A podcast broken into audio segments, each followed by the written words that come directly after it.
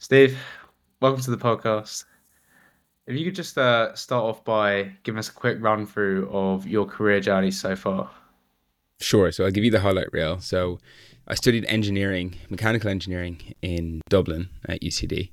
And then I went straight into McKinsey because I didn't really have much of an idea of what I wanted to do, but McKinsey seemed cool at the time. So went into that, um, was there for a few years, and then by 24, I had actually left McKinsey and I went to a startup. So went to a health tech startup and I was head of marketing there and actually helped grow that into a unicorn.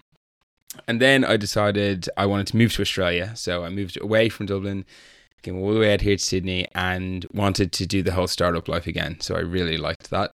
And so I did. So I went back, joined another startup. I was like the seventh employee and um, was head of marketing and growth there and helped grow that into another unicorn and like over 500 people. So it was like this crazy, crazy ride.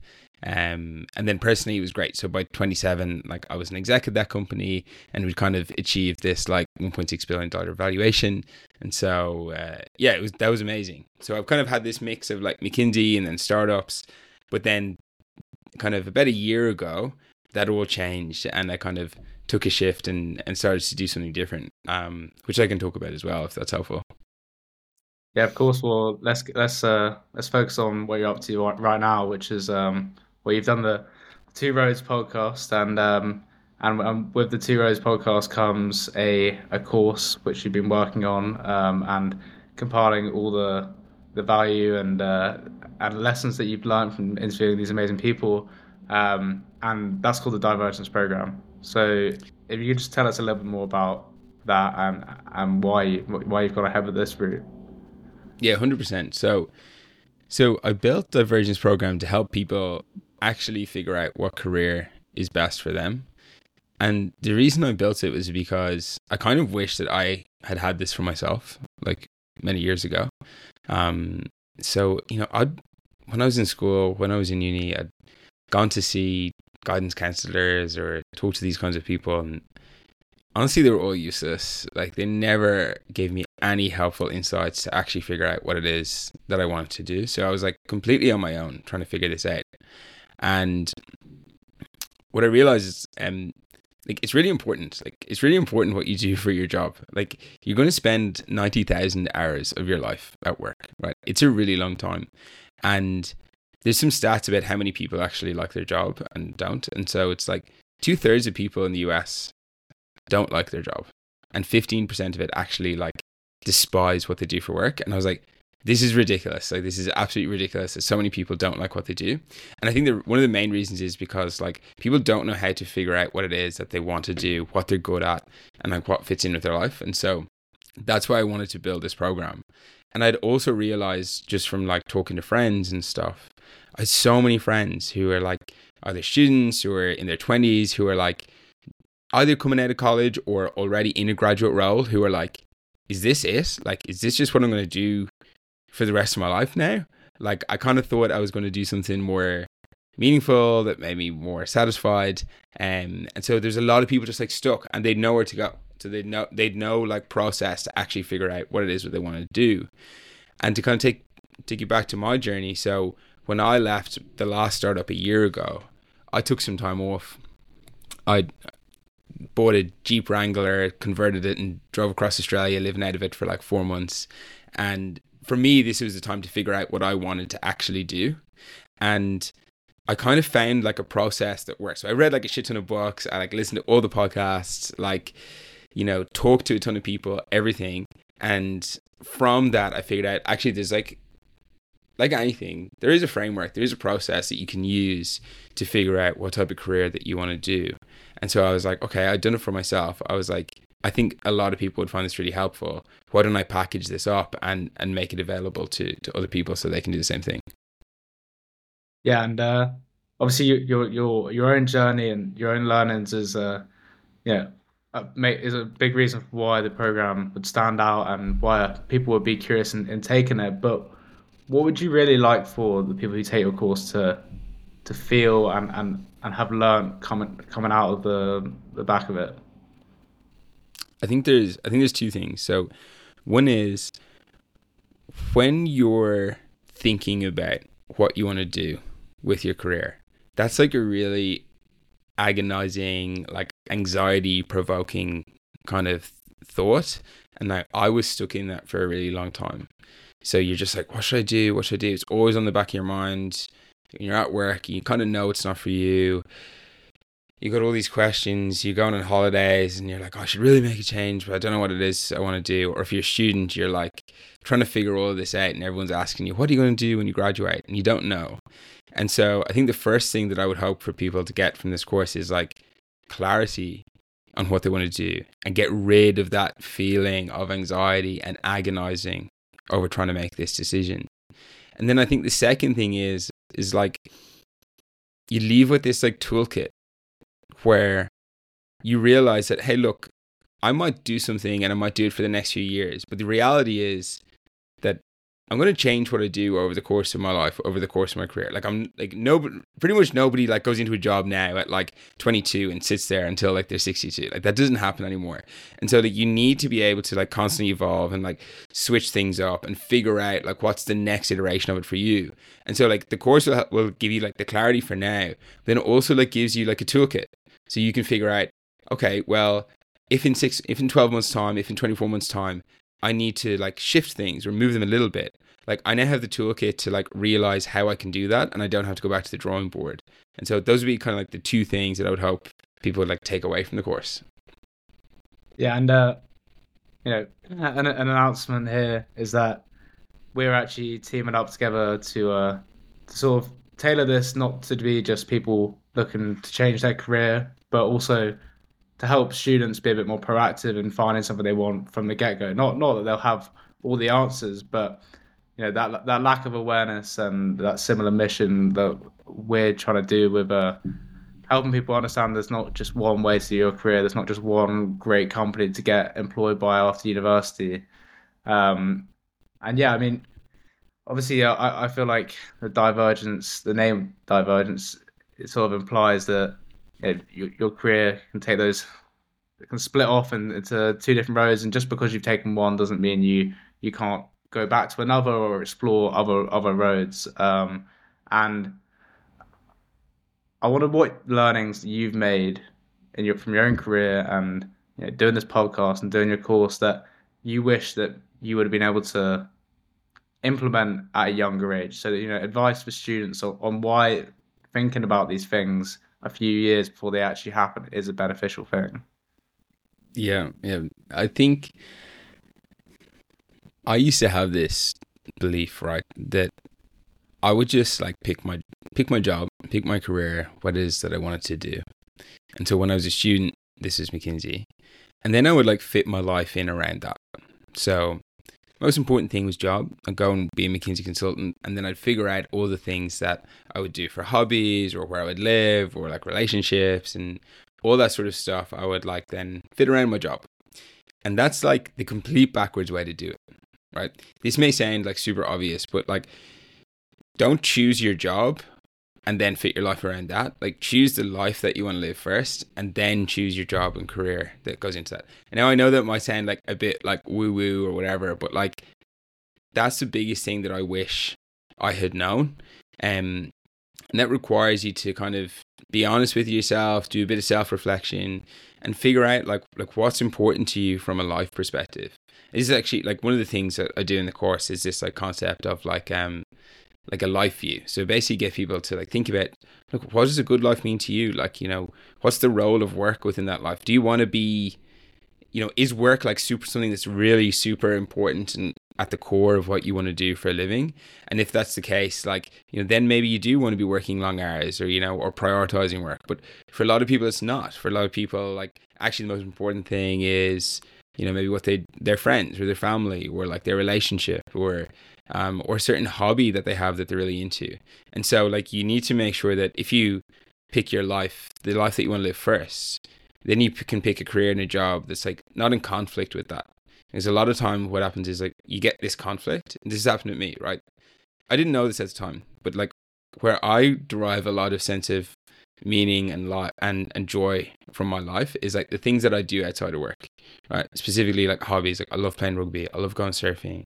Uh, I love being able to go camping at the weekends. Um, I love just being able to like hang out with friends and go for dinner on like a midweek, you know, on a Tuesday or whatever. Uh, that's where I derive a lot of like value and satisfaction. And then I chose a job at McKinsey that like I would fly out of Dublin airport at like 5 a.m. on a Monday morning and I wouldn't be back in Dublin until like 11 p.m. on a Thursday night. So like I couldn't do any of those things. Like it just so you got this like big conflict between like what you do and where you want to derive value from.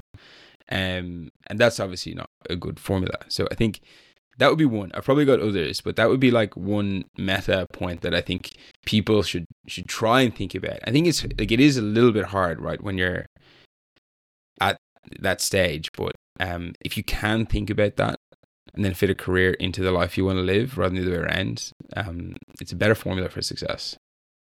Yeah, I think this this all comes under the sort of the word of, of, of feeling fulfilled, and and, and I, it's a really hard thing to try and achieve at university and something that I struggle with as well where there's a lot of sort of going with the flow and, and, and you know it's not really real life is it?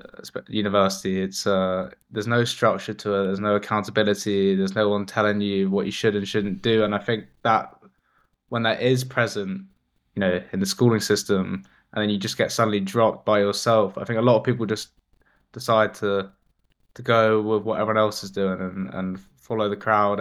And because because it's easier um, and you don't necessarily do um, hobbies or passions because you want to but more because you know everyone else is. I've got to meet everyone else. I've got to drink with everyone else. And and I think yeah it it's probably not as obvious until after university that you weren't as happy as you could be when you have those passions in, in your life. So you know if we if we talk about this in a sort of more career oriented sense. Mm-hmm. How important do you think it is for that job to also be a passion of yours? Like, can you purely get by by just being able to give yourself time to do things you're passionate outside of, or is it important for both to, you know, complement each other? Yeah, it's um, this is actually a tough question, and and and and I'm I'm split on this one, right? So, well, here's what I think. I don't think you have to be passionate about what you do, right? Um, and there's actually a lot of like research and data that would suggest that. Um, I think you need to like, you know, to come back to what we were talking about earlier. The important thing is like to figure out for you what that is. I have met to like do a job that they just they're not passionate about. Like it's not in the areas that they're interested in at all. Um, but you know, the kind of view that they have on the world is that like, look, work isn't supposed to be the place where I like express and follow my passions, and and that's okay, right? I have other people who like, you know, other friends who who that's not the case for. Like they, their view on life is that actually work really is about like doing something that I'm passionate about.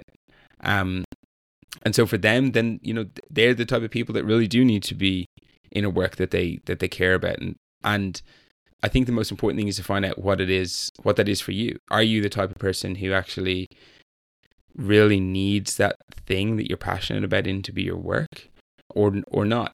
But I think there's a lot of pressure put on people to do something that they're really passionate about. And I don't think that pressure should be there. I think people should feel free to do something they're not passionate about and that that's okay and that they can, you know, follow those passions outside of work and also like the kind of data suggests that it's not that important. There's other things that are more important in terms of having a satisfying job. And the interesting thing as well is like about what what passion actually means or like the role of it. So often or, or, or how passion like develops. So sometimes what happens is uh, rather than passion coming first and then we going into a job because of that and then us becoming good at it and enjoying it. Oftentimes it happens the other way around. So we go into a job and if we just find it like interesting, right? Maybe we're not like passionate about like the cause. We're like, oh, this is interesting. And then we start to get good at it and it's aligned with our natural strengths.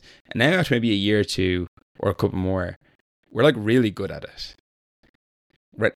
Then often the passion comes at the end.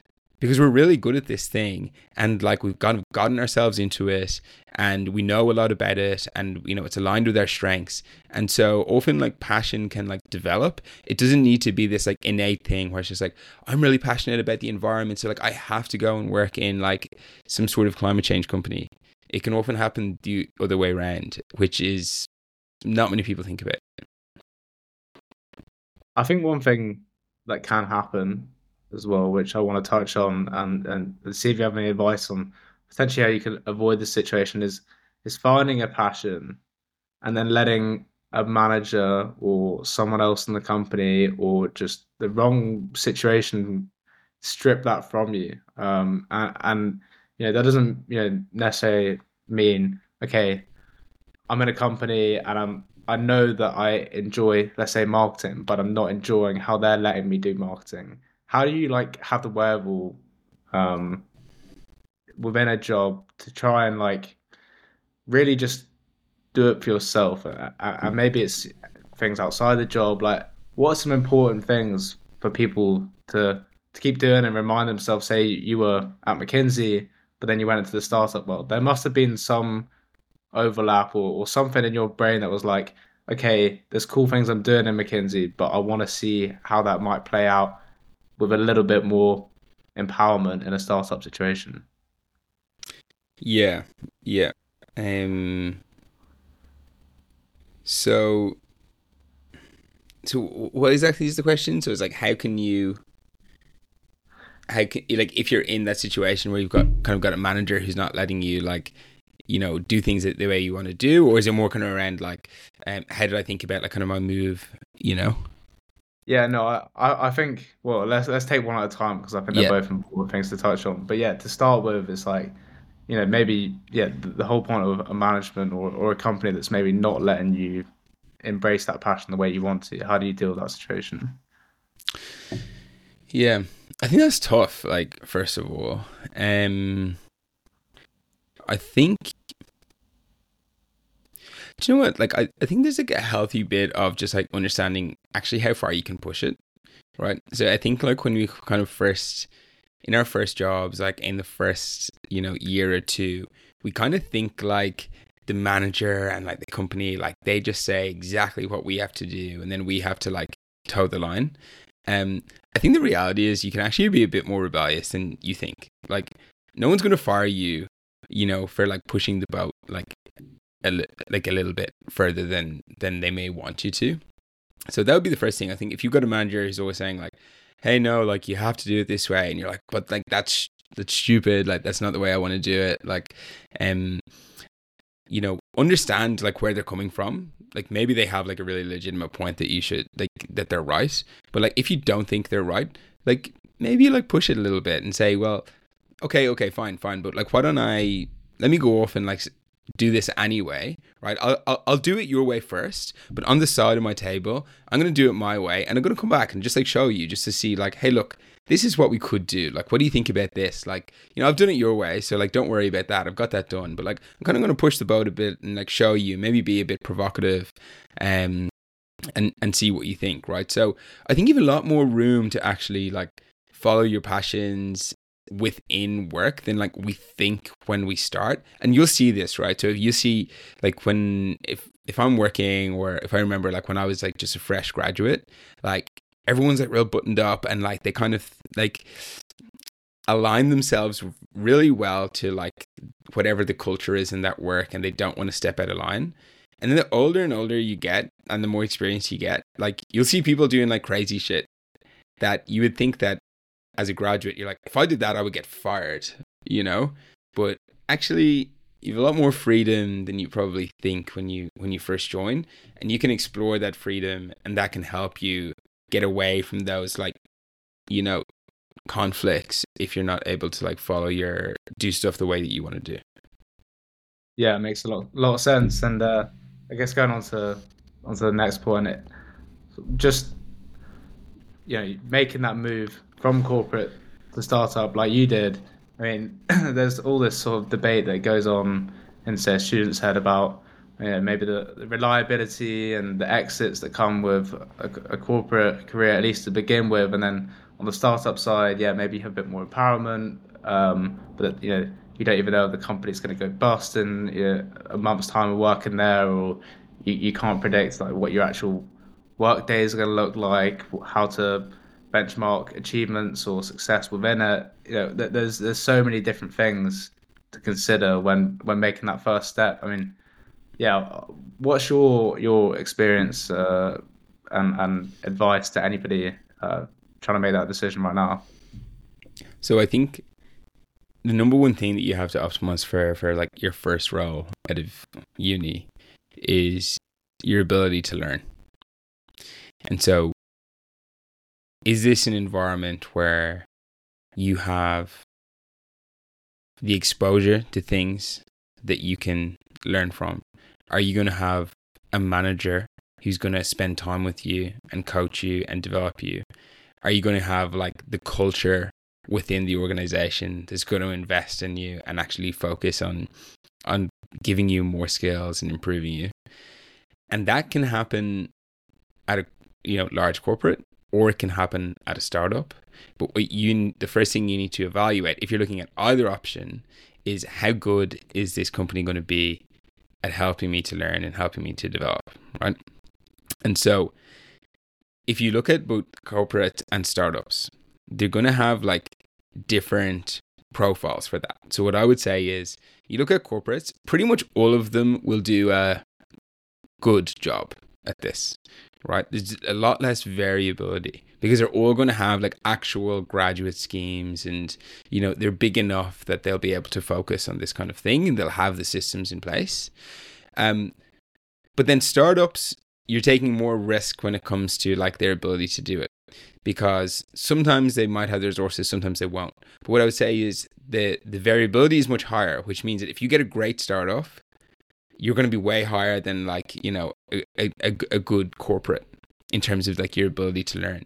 So what you need to do is if you're going down the startup route though, you need to be way more do, uh, do a lot more diligence on them because you don't have this assurance that they're going to fit within like the kind of corporate bracket. So if you're going in there, I would say if you're considering it, you ask a shit ton more questions, really figure out what they're like, who exactly you're going to be working with. Like, not all startups are the same. I think that's like a really big thing to notice as well. Everything gets thrown into this like startup bucket. It's like once it's not a corporate, it's a startup. Um, but there's a huge difference between a seed stage start, seed stage startup, and a Series C startup. A seed startup that actually could go bust within a year. A Series C startup it's very unlikely that that's going to go bust within a year. And they're going to have way more of those like systems in place at that time. They're a way more mature company. And so you can't treat them all the same. Like you have to look at them very, very differently. Right.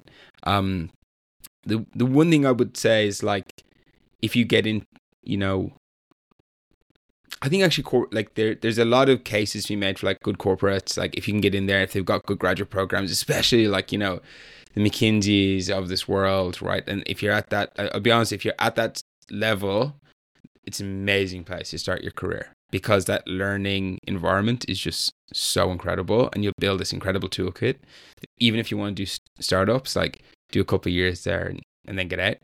Um, but the great thing about startups is if you're like a worker and you think you can produce results, the the the acceleration that you can get within a startup is like way higher. You don't need to, you won't have to wait for these, like, you know, okay, after two years you get promoted, after another two years you get promoted to a manager, whatever else. That doesn't happen in startups. If you're good and you go in and you produce results, you just get jobs. I've seen this all the time. Like young guys, young girls getting like ridiculous jobs super early in their career, but you have to perform, right? There's a lot more focus and performance. And like if you go in and like you're shit, like it's more likely you're going to get kicked out. And when you went on to then start your own thing, or or, or just find out what you were truly passionate about, and you said a year out, did you feel like when you were in startups, this idea that oh maybe I I could do this myself? Like you know, I think somebody in a startup, I they probably tarnished with a brush of like oh they must be a bit more entrepreneurially minded, but I don't think that's necessarily true. There are people that could be equally as corporate in terms of I like working for other people and being part of a team.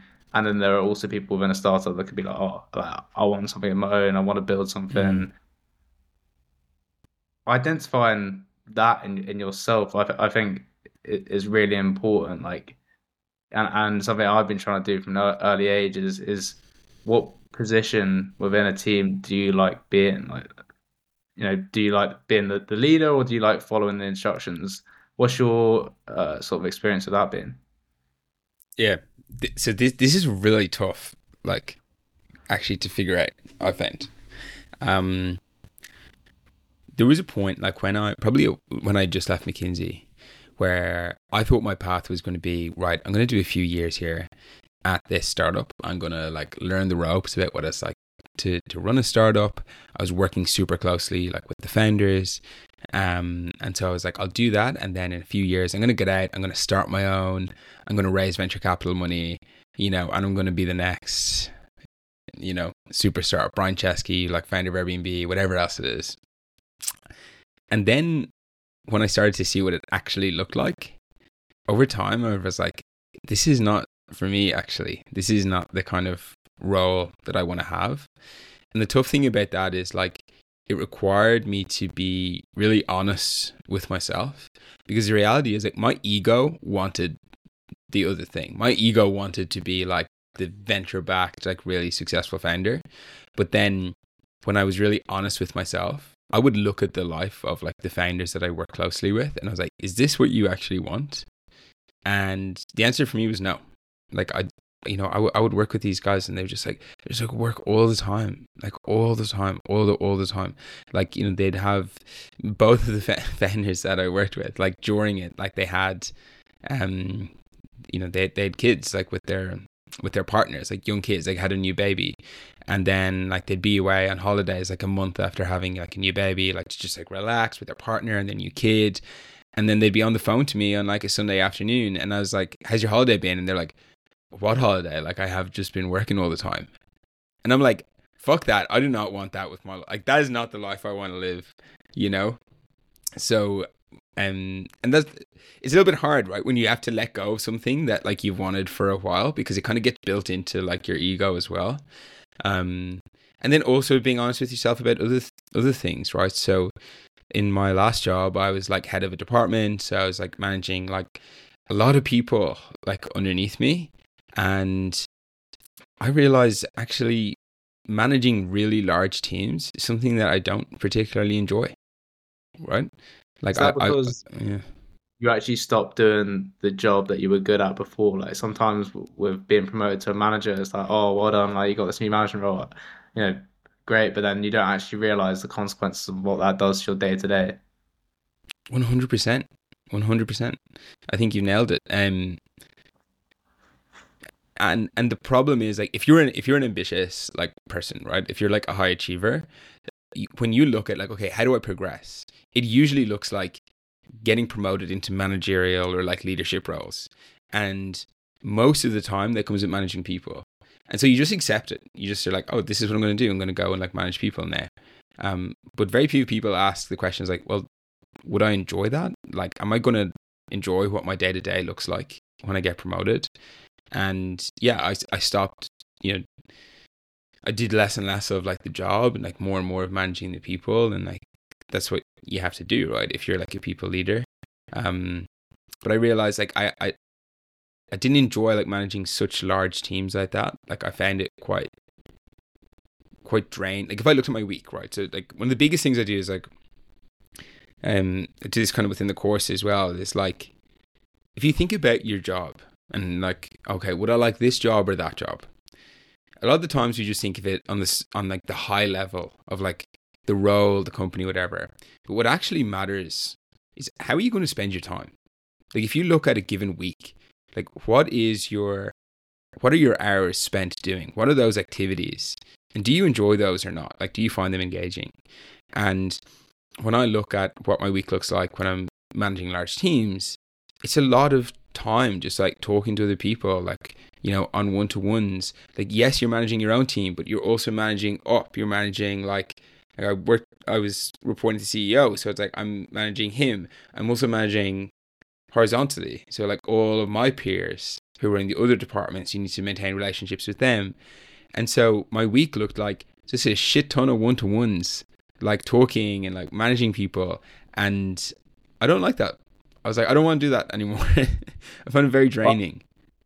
It's it's interesting because if you look at um, say a top talent uh, in on on YouTube or in a creative space, they get really good and, and really big really quick, and they hire a manager for them because you know, and when you look at maybe a bit more industry based things, you know, again the corporate, the startups, it's strange that that same thing doesn't almost apply where like if you if you've grown the company or being recognized for doing something really well you know why would you then want to you know maybe give them a management role? Uh, it, you'd almost want to manage them you know make sure that they have the most time to just keep excelling at what they're excelling at. For for sure. For sure. I think i think companies are like starting to realize this a bit more especially within disciplines like um you know, engineering or design or these kind of things. So they have like two tracks, right? So you have like a managerial like leadership track, which like you can go if you want to manage people. But then they also have like individual contributor tracks where they're like, hey, look, you can continue to just like continue to get promoted, right? Because the problem is they don't want to cap people out. And um, they you know you don't want to just get to here and then say well okay you're an individual contributor but that means you're never going to get promoted again so you're like, well, fuck this. Like, what am I, what am I doing? Like, and so they have more and more, I think, especially as startups, like these better individual contributor tracks where you can have like really senior people who are like excellent at what they do, but they're just like, I don't want to manage people. And they're like, that's fine. Do your thing. This interesting to me though, why, you know, we're having this conversation and we're discussing like, you know, pretty important things to your well-being, your lifestyle, your future.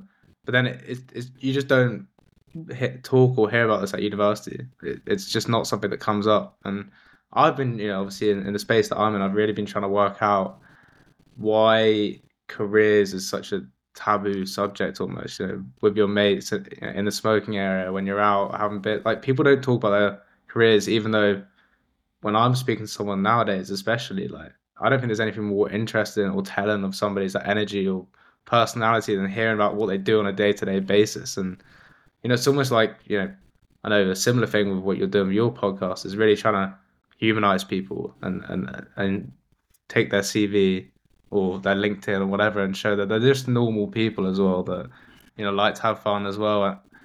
Yeah, I, I just don't know. Do you have sort of any opinions on, on why that might even might happen within education systems or at university or whatever that it just careers at least for the first two years of university, just gets lost in terms of the criteria of importance. Mm. Yeah, it's. I don't. I, I don't really know. Um, to be honest with you, I like I put up a post this week on LinkedIn where I was kind of like, here's you know, it's kind of like a, here's how I thought my career would go versus here how it actually went, right? And there was nothing crazy in there. And then I got a comment on it yesterday, which was like, Steve, thanks so much for like your vulnerability and like sharing. And it's obviously a nice comment, but I was like, vulnerability.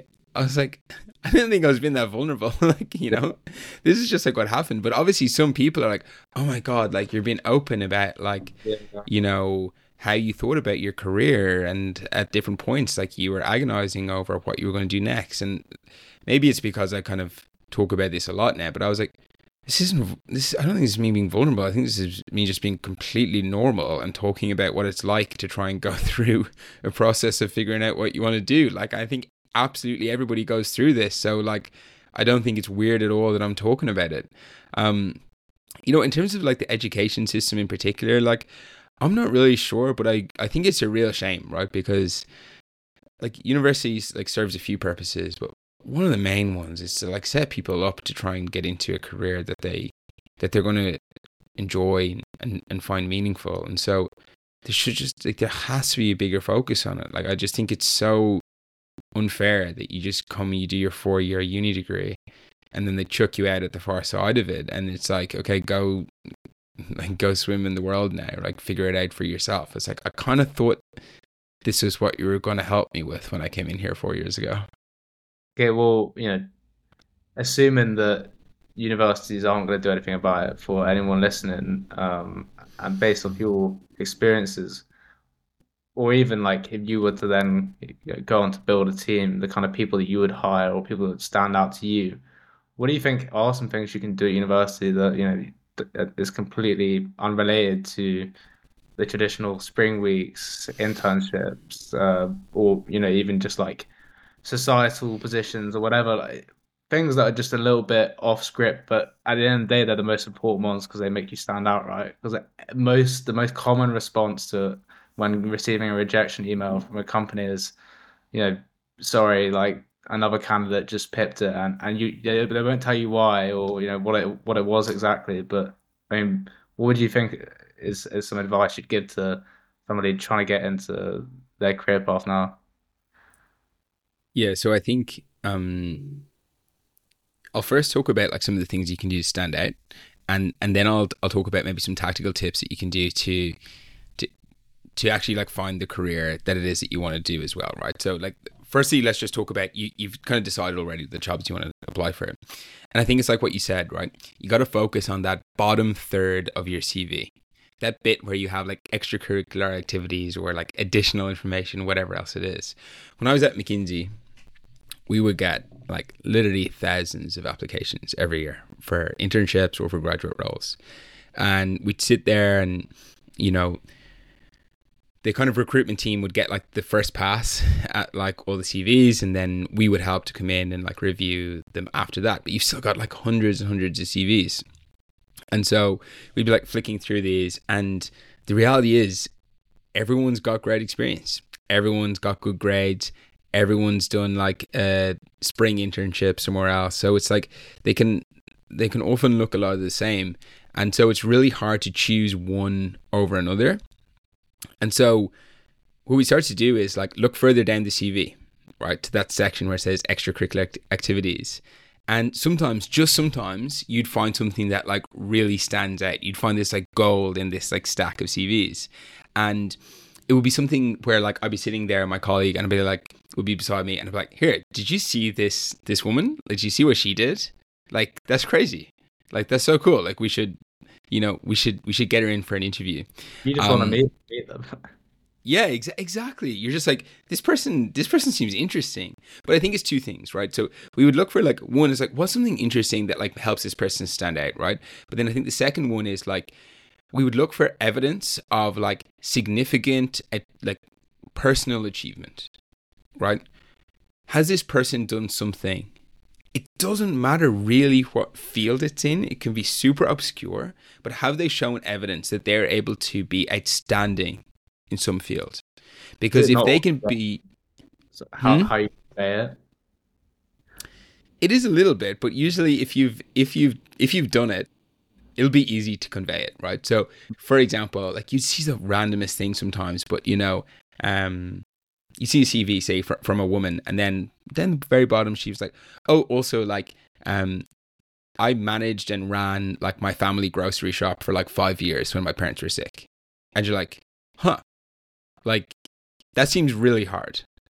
Like if if someone's actually done that, they they have something about them. They can they can they can do shit um, and I'm sure that if I got them into McKinsey, like they would, they would learn McKinsey like they learned how to run a grocery shop, right? Or else it, it would be something like, oh, this person has written, you know, 500 blog posts about like Blackburn like football club or something, and it's like, this is a bit weird, but I like it. Like this person obviously has something about them. And so that's what we are looking for. It's like individual achievement. And yeah, in terms of how you portray it on the CV, it's important. But usually, if you've done the thing, it's um, it, it it's pretty obvious like how how you should talk about it.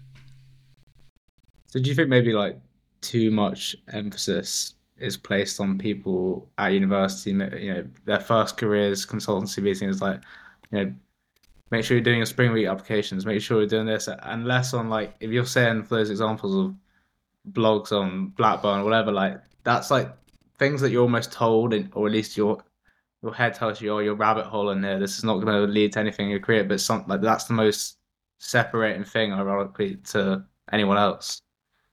One hundred percent, one hundred percent. You should do the thing. right? If you're interested in it, go and do it. And and one because it's fun, right? You're clearly like enjoying it if you're going to write 500 blog posts about a football club, right? Like there's obviously something there that you're obsessed with. Especially and so yeah, exactly.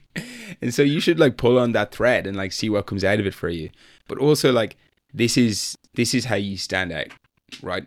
The other stuff is like table stakes. But we would see this all the time, like all the time. There would be people who would kind of tick all of the table stake boxes with the internships and you know the grades and all that stuff.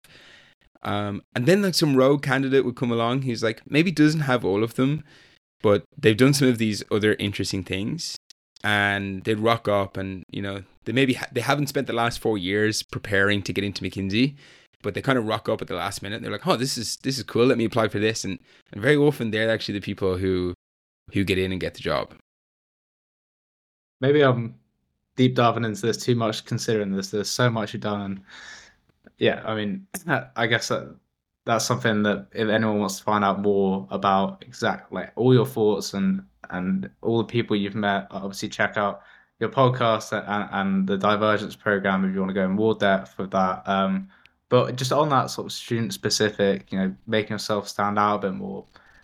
I think even within university, you've got these society roles, and and, and that's everyone sees as extracurricular. Like, and it might be like, okay, I was the president of my you know, economic society or, or whatever, and it's like that's still actually quite within the framework of what you might just you know scrolling through. Okay, yeah, done that with a society, that with a society. It's like one thing that you, I mean, you talked about your lifestyle, your dream lifestyle being where you're, you're sort of constantly like meeting up your mates and collaborating and doing fun things. And I think sort of having that zest for life, which I think at times you might lose when you're at university because uh, for whatever reasons, like lifestyle or, um, yeah, maybe not achieving what you want in your grades and, and a subject that maybe you're not as interested in. There's, there's loads of things that can get in the way of you just enjoying life, right? But I think I've definitely found that with myself is that I couldn't have just gone from not feeling like I was really doing much of a history degree to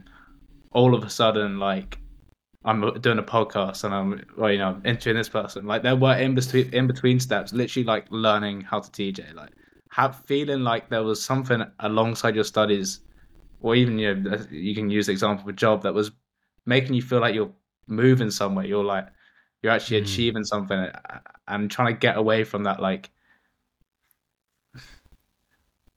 the the ways of achieving thing or attaining success which like people just give you i feel like that's a really important thing so it, it it's really my question is say you lose all your passions uh mm. you hmm. know you're, you're struggling but you know you had them at one point or you know you want to be passionate about something how do you just like get yourself back on that track and start enjoying these extracurricular activities again yeah yeah i think um so I actually would love to hear like your story about how you transitioned from that as well and like how the DJ thing happened. But I think like um you know, if, if I think about this, is like you know, wh- why why are why are you not passionate about something like right now?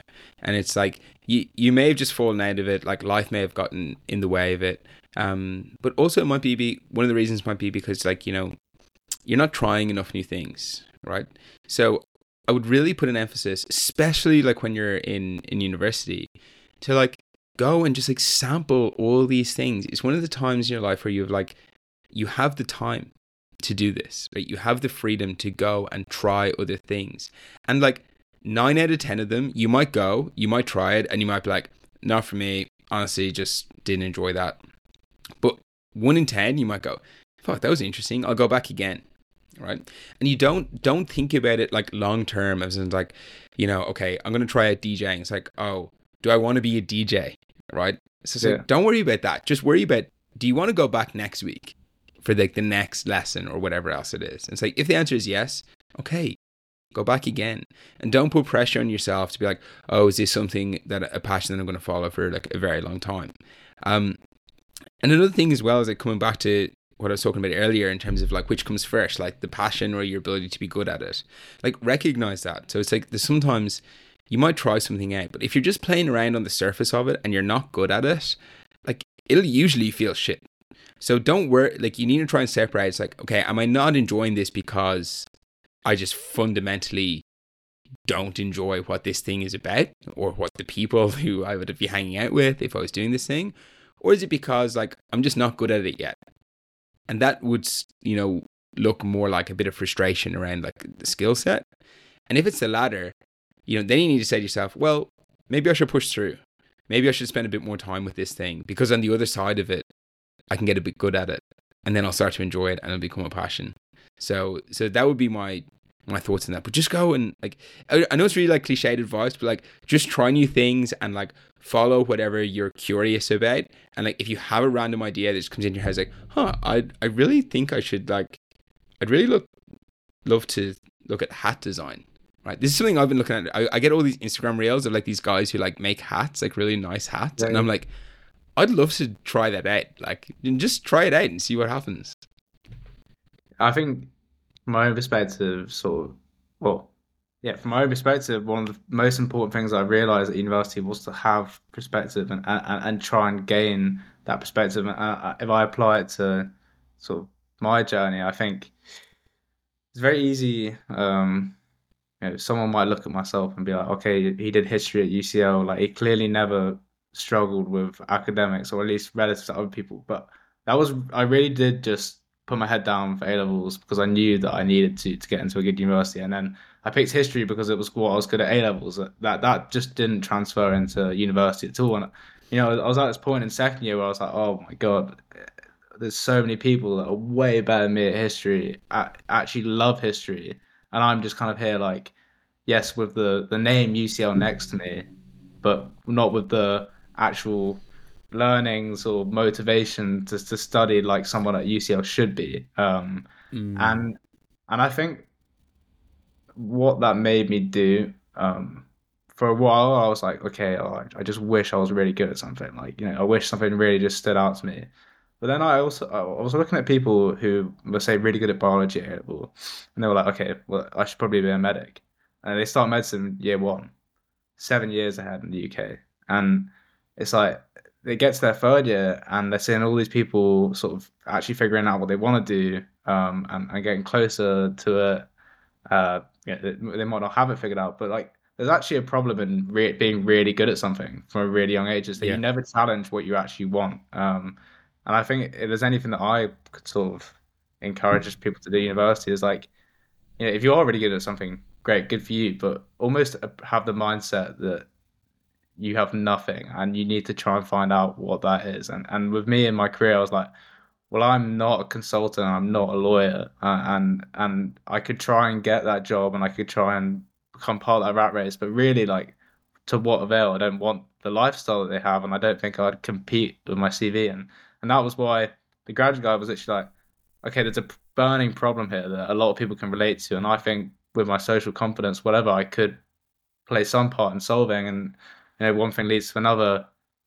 Yeah you're at that that that rut and that uh, you perspective where you're everything's against you and there's no way you're going to get out of this and there's no way that you're going to get a job you, you like. Actually sort of t- tackling that head on and really thinking okay let's make something out of this or unless yeah. you got nothing like you know the sink or, or swim mentality really 100% but also recognizing like trying to be uh, comfortable in that phase of not knowing what it is that you're mm-hmm. really good at or what you want to do. Right? Because if you feel really uncomfortable in that, you're going to just latch onto something. You're, you're going to just go, well, I should just be a consultant because at least then I'll have something. Right? Whereas if you're able to say, okay, I don't know what it is, but I'm, I'm doing stuff. Like I'm, I'm figuring it out. Yeah. it might take a little while, but but that's okay because it's worth it. Because when I have something that I really enjoy doing, the benefits of that are huge. I think it, it's all good me me saying that, but it's sort of one of the final things I want to touch on uh, in the, in this episode is okay, like you have these passion projects, you have something that oh, you maybe you can make something out of this, but then there's still got to be a level of accountability to transform it into anything that could be, you know, interesting to anyone else or like actually produce a product that is a tool, you know, yeah something that other people would want to consume or participate in or whatever. And you know that that accountability is just something that is it's it's really hard to get to grips with you know at any stage in life but again especially as a student because you you you have it loads at school and you have it not at all at mm. um, at university and even with a job like you have people always you know managers setting you these tasks and these goals and, uh, and whatever but i think like if we just say it doesn't matter what time we're talking about school university whatever what do you think are some some healthy ways in general some tick boxes that you could have to make sure that okay this is what healthy accountability looks like yeah yeah it's a great point so I used to focus on um, like outcome goals, right? So these are like the actual results of the work that you do. And these like create a lot of pressure and actually aren't really that good, I think, for accountability because you're not able to like directly influence like the outcomes all the time. So what I did was I switched to like process goals. And so this is the stuff that I'm in control in. For example, with the podcast that I run, I could have sat down at the start of this year and said, you know, I'm going to aim for like 100,000 downloads like this year, or whatever else it is. But that's not in my control. I, I don't directly control how many people download the episode every week. Um, what I can control is how often I put out episodes and how good they are, right? And so my process goal was I'm going to release an episode every single week this year. That's it, non negotiable. I can control that. There's no reason that that cannot happen. And so People that creates. Well, what's that? People need to say yes to coming on as well, assuming. Well, the, no, that. but this is the thing, right? Because w- what would happen is there'd be a week where I wouldn't have a guest, right? Okay. But my process goal was like, well, shit, I have to release an episode. I fucked up. I didn't organize a guest in time. So now I've got to do a solo episode or I've got to figure it out. But it's like you create this like non, you, you imagine like I created this goal for myself. I'm my own manager, so I obviously could just like you know give myself an excuse, but you imagine that it's like this thing that's been like handed down from the universe, which is like no, like I have to, like I have to create a, an episode like every single week. This is this is non-negotiable for me, and because it's a process goal, it's easier to stick to. Um, and then I think the other one that works for me is creating like artificial external accountability. So, you know, social pressure is actually really good if you can harness it in the right way. So with this, I actually I told a few people this. Right, I was like, I'm gonna I'm gonna release an episode every single week for the rest of the year. Like I, I'm telling you now, I'm gonna do it. And so now, when it gets to that moment where I'm sitting there on a Wednesday and I'm like, I don't have an episode for this week, I have to go record one tomorrow, but I'm like, I'm really busy. And then I think, fuck, I told them, I told them I was going to release an episode every single week, and now I'm going to have to tell them I failed at it, right?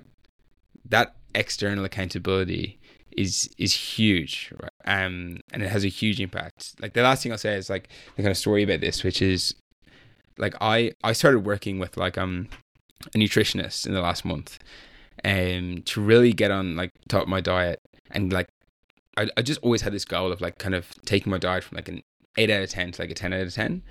And essentially, all they do is be a source of external accountability for me. So, like every day, I have to tell them what I ate, and they kind of get feedback, but like not a whole lot. But it's just a point that I have to tell them um, creates that accountability for me. And so it's like realize that like you know you're you're almost trying to like design your own incentive system right? So it's like think of yourself as like a separate person and be like how does that person react to like incentives or to you know accountability? And then let me design a system for them and then they have to live within it right? So you design the system when you're in control and then the the the, the other you who's like you 99% of the time now has to live within that system. And like the accountability has been created for them. And they're like oh i guess i just have to do this thing. I think for for me that's definitely the one i relate to most where and, and it's a weird thing where uh, sometimes it's almost an uncomfortable truth like the accountability you're giving yourself like it's like oh, i know this would be good for me but in the moment that's not what i want to do uh, it's, it's just not but but ultimately you know if you're looking at if you're honest with yourself the end of every week and you've not done the things that you're trying to hold yourself account to, that the the detrimental impact of that is far worse than you know ha- taken that that one little bit of extra accountability in in, in a certain aspect. Yeah. And I think the important thing as well is you know, definitely for me, it's not all got to come at once. It's not all got to come together in this one miraculous like, whoa, look at this guy, he's a new person. I think it definitely wasn't that for me. It, it's really a process of you know if you are taking the social pressures uh, model of accountability. Some people have just got accountability. It's worth mentioning that. Some people just seem to be able to within themselves always read all the homework and then always have all the answers and whatever. Like that was never me. So with the social pressure one, I think it's important to acknowledge that you're also yeah, as much as you're trying to prove something to yourself, you're trying to really prove to people that you've got this other you know, string to your bow. Like, you know, I, I can do this. Doesn't mean I can do that. But suddenly, you know, a year's time, that bow is looking a lot more attractive and people wanna wanna have it. Um Yeah. so yeah. Hundred percent. My final question to you, and you've been great. Um, yeah, it, it's really, really nice to speak to someone um, who I think is is a bit of a sponge like myself. Um, that we we like to take in other people's opinions and perspectives, and, and I think ultimately that's you know manifested ourselves and we are podcasters technically. I don't think we might not introduce ourselves as that, but yeah, that that is what we are. And um, yeah, you must have had so many sort of different ideas or um, opinions on this topic throughout your life, but I want to know what your definition of success is and, and how it's changed from maybe graduating and beginning at McKinsey to now uh, with all your experience and, and what you've done now. Yeah. Um. So when I was at McKinsey, if you'd asked me this question, I probably would have said something like very myopic, which is like you know being a partner at McKinsey. That's my version of success, right? Um, now it's like a much more like holistic view of it.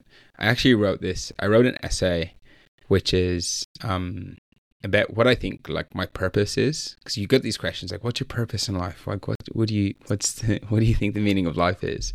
Yeah. And so I always had this question, and I ended up writing an essay on it. And I was like, "Look, right now, here's what I think like the purpose of my life is." And there was like six things in it, and success for me is just essentially being able to to live my life doing those this those six things. And it's really it's really simple. It's not like success is not like a goal orientated thing for me. It's just like each day, each week, am I doing the kind of things that that I find meaningful? You know, am I doing work that I enjoy? Uh, am I being creative? Am I spending time with good people, the type of people that I want to do uh, spend time with? Am I am I being active? Am I being outdoors? Like it's just like that. It's a really simple view of of what a good life looks for me, and and if I'm living that every week, you know, that's success. And and honestly, most of the time, like most of my weeks look like that, which is great. So I kind of think that I'm living it now, which is really good. I think that you know, deferred happiness is is is really um, challenging, and so I'd encourage people not to like say success will be when I get X. It's like, well, you know, could you just have success now? Like, could you think about what that might look for you right now, rather than always deferring it into the future? Steve, you've been great. Thanks so much for coming on. Mate, my pleasure. My pleasure. I better run. I'm. I'm. I'll. I'll. I'll send you a WhatsApp later. just- But I'm. I just I'm. Uh, press stop then, right? yeah, just press stop. Yeah. Yeah. Press stop, and then.